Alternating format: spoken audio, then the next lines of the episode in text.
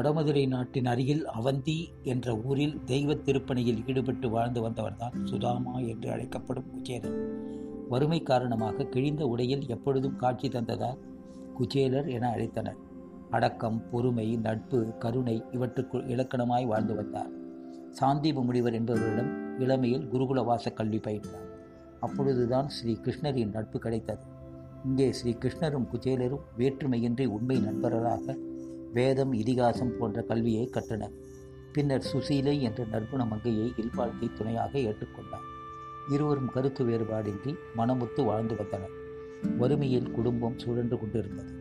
இந்நிலையில் குச்சேலரின் மனைவி சுசீலை பேசத் தொடங்கினார் என்னங்க நமக்கு குறைவில்லாமல் குழந்தை செல்வமாக இருபத்தி ஏழு குழந்தைகளை கொடுத்துட்டாங்க. ஐந்துக்கு மேல் அரசனும் ஆண்டின்னு சொல்லுவாங்க. நமக்கு உள்ள வறுமையில் நான் எந்த குழந்தையின் பசியை நான் ஆற்றுவேன் சொல்லுங்கள் இருக்கிறது என்னவோ கொஞ்சம் கஞ்சி தான் அதை நீ நான் எப்படி இருபத்தி ஏழு குழந்தைகளுக்கும் கொடுக்க முடியும்?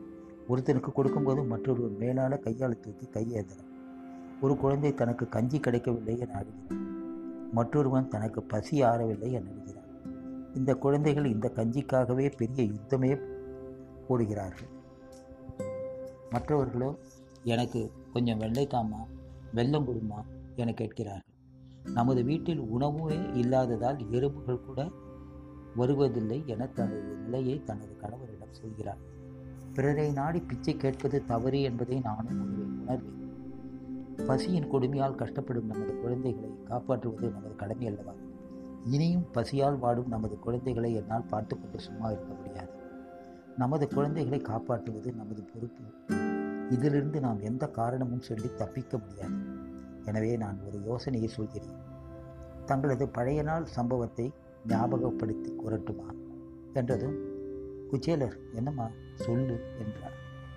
சாந்தீப முனிவரிடம் தாங்கள் குருகுலவாச கல்வி கற்கும் பொழுது தங்களுடன் வடமதுரை மன்னன் மன்னர் ஸ்ரீ கிருஷ்ணரும் உங்களுடன் சேர்ந்து படித்தார் அல்லவா?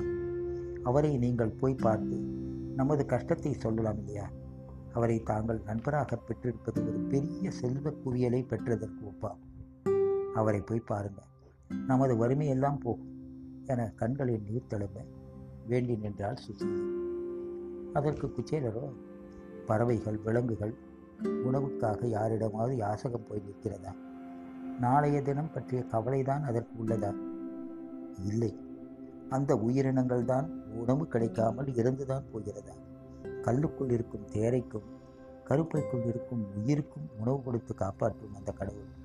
நம் குழந்தைகளுக்கு உணவு கிடைக்காமல் செய்திடுவாரா பரந்தாமனிடம் இதற்காக யாசகம் போய் நான் நிற்கத்தான் வேண்டுமா?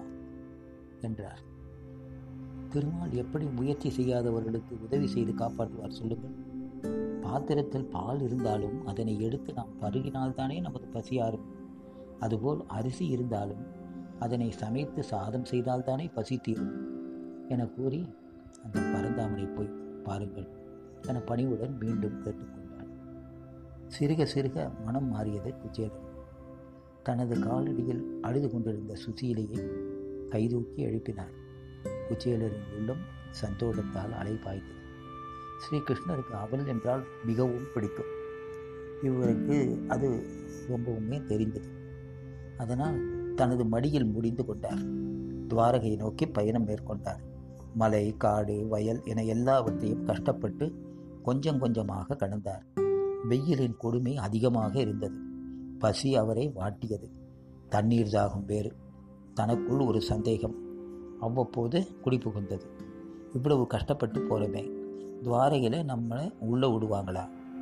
இந்த கிழிந்த உடையை காட்சி தரும் நம்மை யார் உள்ள விடப்படுறாங்க என்றெல்லாம் நினைத்தார். எப்படியோ துவாரகை சென்று அந்த அரண்மனை வாசல் அருகே போய் நின்று விட்டார்.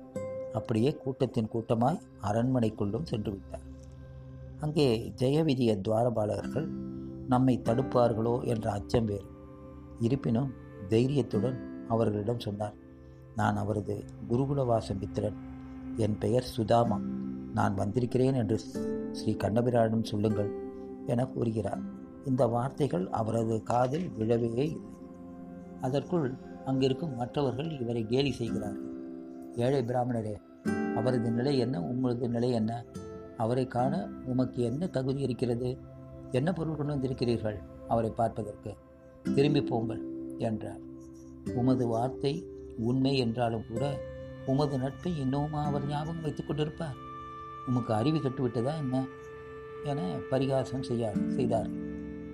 முடவன் கும்புத்தேருக்கு ஆசைப்படுவது போல் உள்ளது உமது ஆசை என்று காவலர்கள் சொல்லும்பொழுது அந்த வார்த்தைகள் துவாரபாலகர்கள் காதில் விடுகிறது.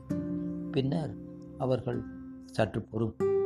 நான் ஸ்ரீ கண்ணபிரானிடம் உமது வருகையை தெரிவிக்கிறேன் என கூறி அதற்கான ஏற்பாட்டையும் செய்தனர்.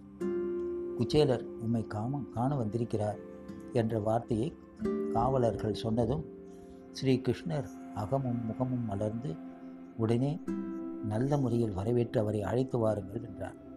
அவரது வருகைக்காக ஆவலோடு எதிர்பார்த்து கொண்டிருந்தார் அவரை கண்டதும் ஸ்ரீ கிருஷ்ணர் தலை தாழ்த்தி வணக்கம் தெரிவித்தார். இந்நாள் ஒரு பொன்னாள். உமது வருகையால் இந்த இடம் புனிதமானது.